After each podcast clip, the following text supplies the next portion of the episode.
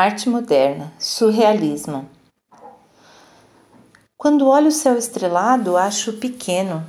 Ou fui eu que cresci, ou foi o universo que encolheu, a menos que sejam os dois ao mesmo tempo. Salvador Dali. A arte verdadeira abre suas portas quando se desvencilha da lógica e da realidade e se aproxima do campo dos sonhos Talvez seja essa forma que a mente encontre de divagar desimpedida por seus caminhos, sem as amarras que o mundo real impõe. Apartada das asperezas da vida nesse momento, a estética se aproxima de universos utópicos. Poder trilhar esses lugares é como voejar por imensidões inimagináveis e por elas traçar um incerto destino. E a alma transcende nesse momento, alçando voo por espaços que somente pelas mãos da arte é possível chegar. A estética das primeiras décadas do século XX divagou por essa essência pelas mãos dos dadaístas e dos surrealistas. Desvencilhados da lógica, os artífices debruçaram por caminhos nunca antes imaginados, levando ao espectador a sensação do ilógico e do incoerente. Sob esse conceito, iniciou-se o dadaísmo, movimento de curta duração em que os artistas retratavam o absurdo como uma reação aos massacres da Primeira Guerra Mundial.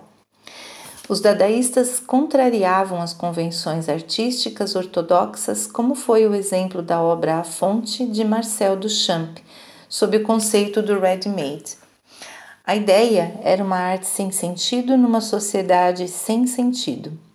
Fizeram parte desse estilo os artistas Marcel Duchamp, Francis Picabia e George Gross.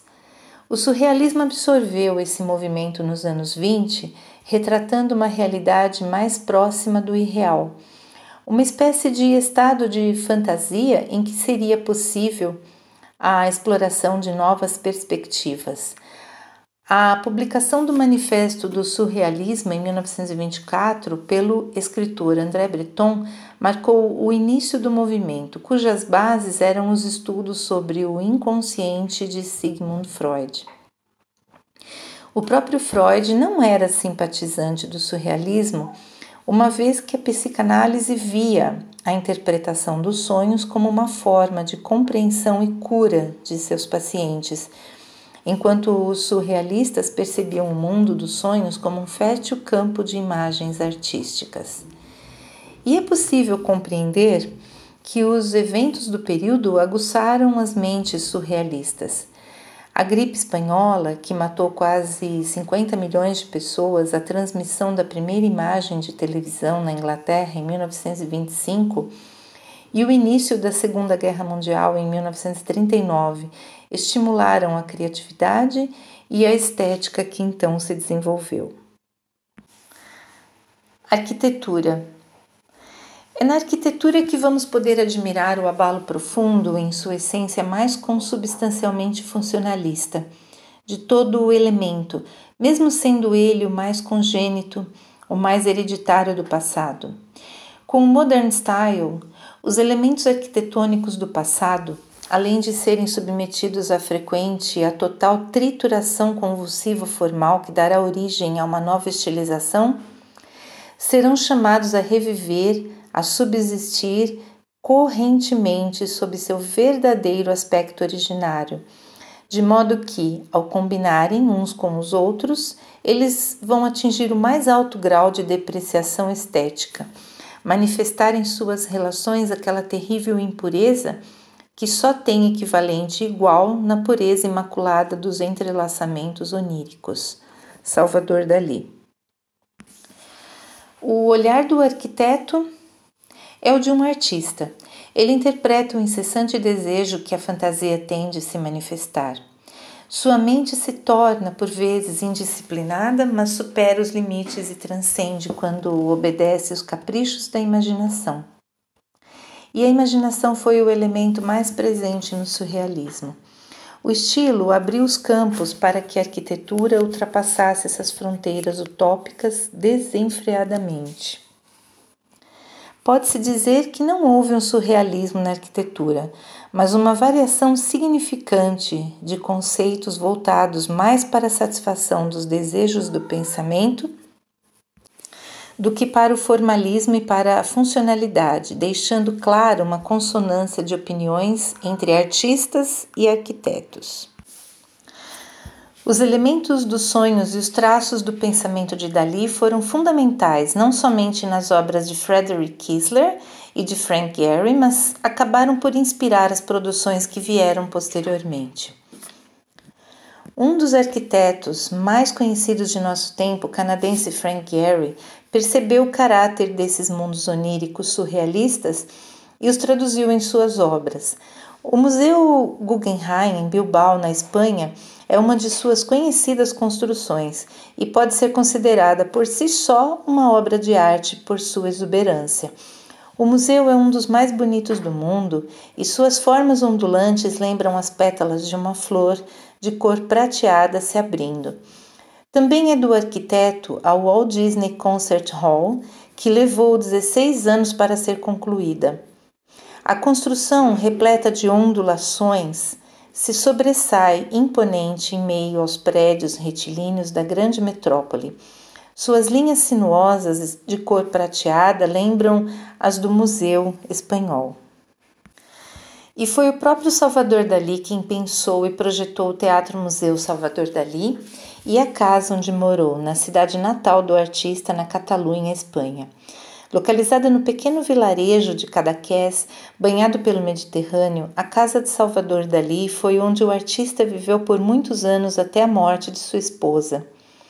Bem iluminada e com vista para o mar, o interior da casa está repleto de pequenos detalhes como esculturas, lustres e objetos decorativos peculiares que parecem se desenhar nas telas do artista toda branca, repleta de canteiros e vasos floridos, a parte externa do imóvel ainda conta com um terraço e uma piscina vertical.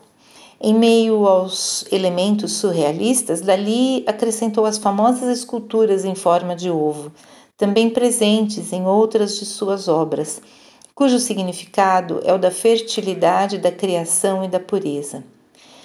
Para Dali, Trata-se aqui, portanto, de fazer uma construção habitável e também comestível, em minha opinião, com os reflexos das nuvens crepusculares nas águas de um lago, a obra devendo comportar, além disso, o máximo de rigor naturalista e de trompeleio. E proclamo que isso é um pequeno progresso, um pro progresso gigantesco sobre a simples submersão rimbaldiana do salão no fundo de um lago, Salvador Dali.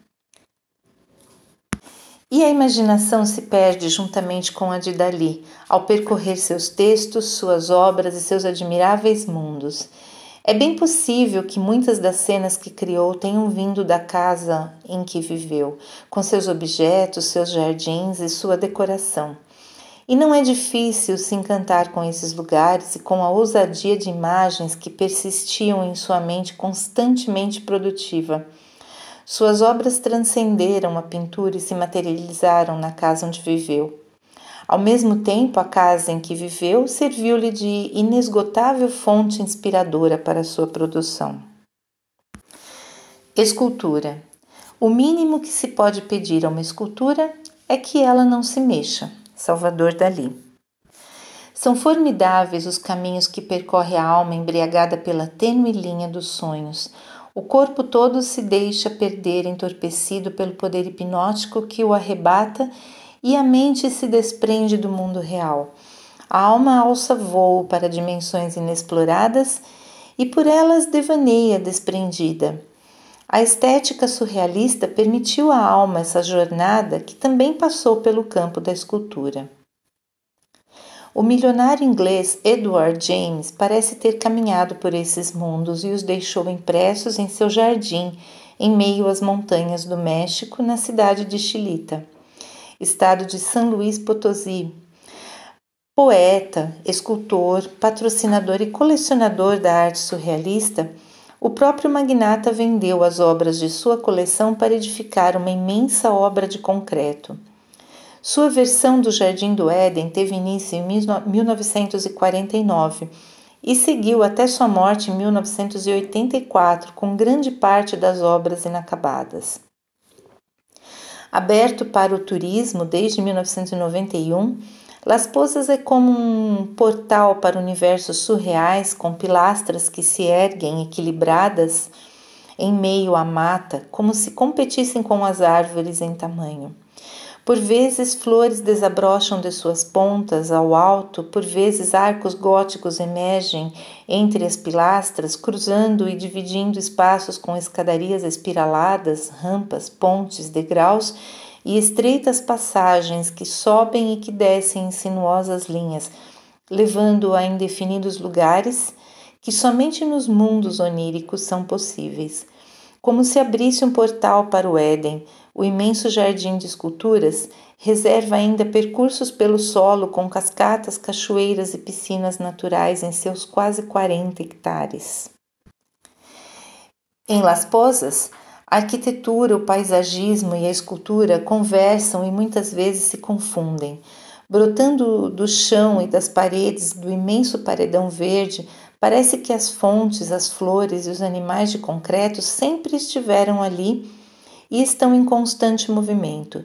E não é difícil imaginar que, ao acenar sua varinha, uma fada um dia pode ter volvido sua mágica para que surgissem uma a uma escadarias, pontes, rampas e passagens. Em 2007, a Fundação Pedro e Helena Hernandes, juntamente com uma empresa de materiais de construção, e o governo do estado de São Luís Potosí criaram a Fundação Chilita, que cuida e preserva o local. Alguns artistas talvez tenham suscitado estupefação e assombro, como é o caso de Man Ray, com seu autorretrato. A escultura de bronze dentro de uma caixa protegida por vidro é o rosto do próprio artista de óculos com os olhos fechados envolto em jornais. A outra obra do artista consiste em uma mola com a parte superior e a inferior mais largas.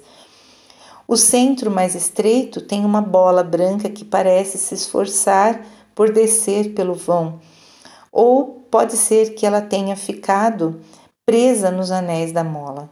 Também em bronze, o ídolo do pescador parece protegê-lo em seu trabalho como um amuleto de sorte. A figura, composta de formas geométricas, assemelha-se a uma figura humana em pé. Ainda cabe citar os nomes de importantes escultores como Alberto Giacometti, Hans Arp, Hans Belmer e Max Ernst.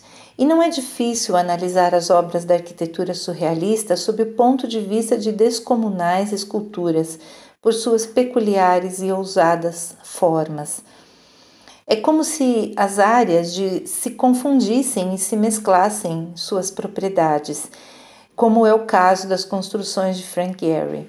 O surrealismo não preservou os mundos imaginários, não os encobriu, mas ao contrário, deslindou-os e os deixou à mostra de maneira ousada, atingindo a perfeição dos oníricos mundos dos artistas.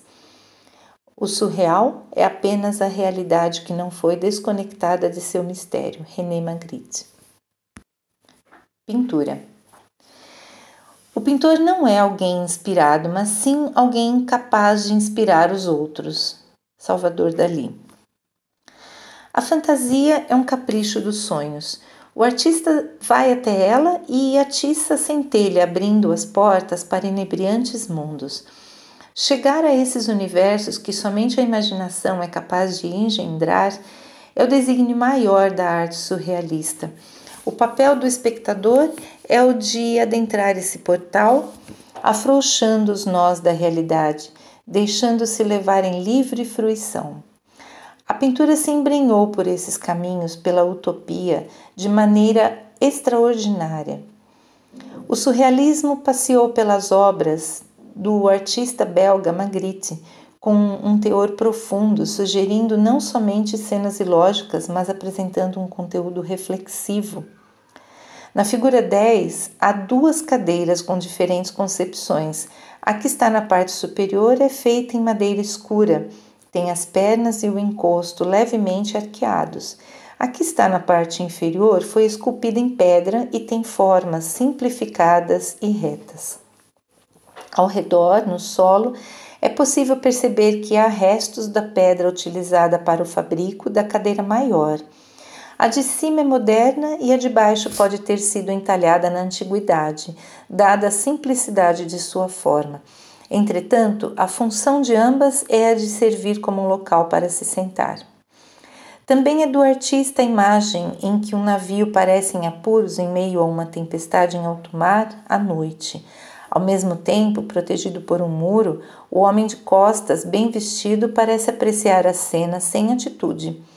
O pão e a taça pintados em suas costas sugerem que, embora o seu olhar seja para o barco, sua preocupação maior pode ser com relação ao alimento. E talvez não houvesse artista com tamanha e inesgotável fonte de inspiração como Salvador Dali. Seus mundos incertos, moles, fluidos e alucinadamente fantásticos parecem delírios em plena lucidez. Em meio a uma caótica cena, sai de dentro de um avião, de um canhão, um cavalo em desespero e um avião derretendo. A pessoa que tocava o violino está se dissolvendo junto com seu instrumento. O que restou de seu corpo ficou pendurado nos galhos de uma árvore ressequida e seu rosto no chão tem a boca comida por formigas. Uma aranha passa próximo das formigas e um anjo chora na parte inferior esquerda da imagem, retratando os horrores de um conflito.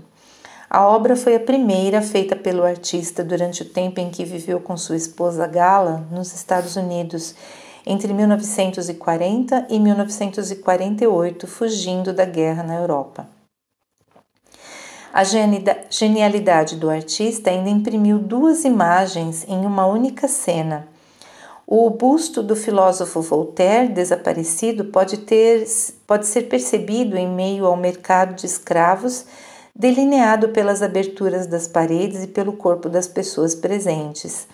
Os rostos dos mercadores correspondem aos olhos da sumida estátua, das roupas surgem o pescoço e o colo, e o suporte das velas é a parte inferior da escultura. Repleta de movimento, de cores fortes, contrastantes e de formas sinuosas, as imagens de Juan Miró são mundos fantásticos e bucólicos. Em seu campo lavrado, os animais de uma fazenda estão por toda parte e fogem da concepção de realidade. Há boi, cavalo, vaca com bezerro, pássaros, cachorro, gato, coelho e até mesmo um caracol. É possível reconhecer a plantação iluminada pelo sol, a árvore com uma orelha, sua sombra no solo e a casinha no centro da cena. Os elementos não apresentam traços reais como os das cenas de Dali, são criaturas metaforicamente poéticas e correspondem ao mundo imaginado pelo artista. Também são oníricos os mundos das obras de Giorgio de Chirico, contrariando a ideia de espaços urbanos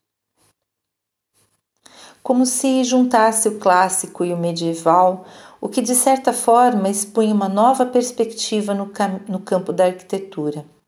Para o pintor surrealista chileno Roberto Mata, a pintura tem sempre um pé na, na arquitetura, um pé nos sonhos. E é possível que a mente do espectador se encante e se transporte para esses mundos inventados pela arte. Passou ainda pelo surrealismo o próprio Pablo Picasso, maior expoente do cubismo. Para o artista, se houvesse apenas uma única verdade, não seria possível pintar 100 pinturas do mesmo tema. Cuja Paul Klee, cuja obra se sobressaiu nos campos do expressionismo e do cubismo, também divagou nos traços surrealistas. E a alma é permitido um devaneio nos surreais mundos de André Masson, Max Ernst, Paul Devaux, Wilfredo Lem, Yves Stang e também nas pinturas de grandes mulheres surrealistas como Alice Rahon, Leonora Carrington, Marjorie Cameron, Merritt Oppenheim, Remedios Varo e a inesquecível Frida Kahlo. Pode ser que o espírito livre tenha guiado a mente criativa por esses imaginados universos. Para a surrealista suíça Merit Oppenheim, a liberdade não é oferecida, tem que ser adquirida. O artífice é o espírito curioso e arrebatado por esses mundos inventados. Livre, ele se encanta e voeja por essas paragens. Antigamente, os pintores costumavam ser loucos e os compradores de pinturas, espertos. Agora, os pintores são espertos e os compradores são loucos. Giorgio de Chirico. Considerações finais. Não sou eu que sou o palhaço, mas sim essa sociedade monstruosamente cínica e tão inconscientemente ingênua que joga o jogo da seriedade para melhor esconder sua loucura. Salvador Dali. Age o artista sobre as ferramentas que lhe são oferecidas: a tela alva, a pedra bruta, a matéria crua. Seus espaços vão se criando e se tornando reais na forma que a arte encontra. Seguindo somente uma regra, a do coração, que o coração ordenou, passou a mão do esteta pela arquitetura, pela escultura e pela pintura. E esses três campos parecem ter caminhado lado a lado no surrealismo como nunca, confundindo-se muitas vezes entre eles. As pinturas de Dali se materializaram em sua casa, em seu teatro-museu. As esculturas de Las Posas muitas vezes são incrustadas em escadarias e em pilastras. Os universos de, os universos de Giorgio de Chirico podem se inserir na planta de um arquiteto excepcional a realidade clássica foi aqui retomada e modificada para uma superrealidade do encantamento. O conjunto ainda se completou quando as obras se embutiram do conceito dadaísta no campo das colagens e com a ressignificação dos objetos do dia a dia. Se para André Breton o surreal é como um estado de fantasia, fica para o olhar mais que isso. É uma forma de usufruir dessas imagens juntamente com seu Criador e por elas fruir. Para Freud, a arte é o único domínio em que o poder soberano das ideias se tem conservado até os nossos dias. É só na arte que os homens atormentados pelo desejo podem obter como que uma satisfação. E graças à ilusão artística, esse jogo produz os mesmos efeitos afetivos que produziria se se tratasse de algo real. Com razão se fala da magia da arte e se compara o artista como um mago. Embora Freud não tenha sido um apreciador do surrealismo, é válido mencionar sua forma de pensar sobre a arte. Por meio dela é possível percorrer esses mundos, transcender e ser arrebatado da realidade implacável. E talvez os artistas da estética surreal tenham conseguido, como ninguém, nortear o pensamento de seu espectador e os conduzir a outras cercanias, onde não há limites nem fronteiras.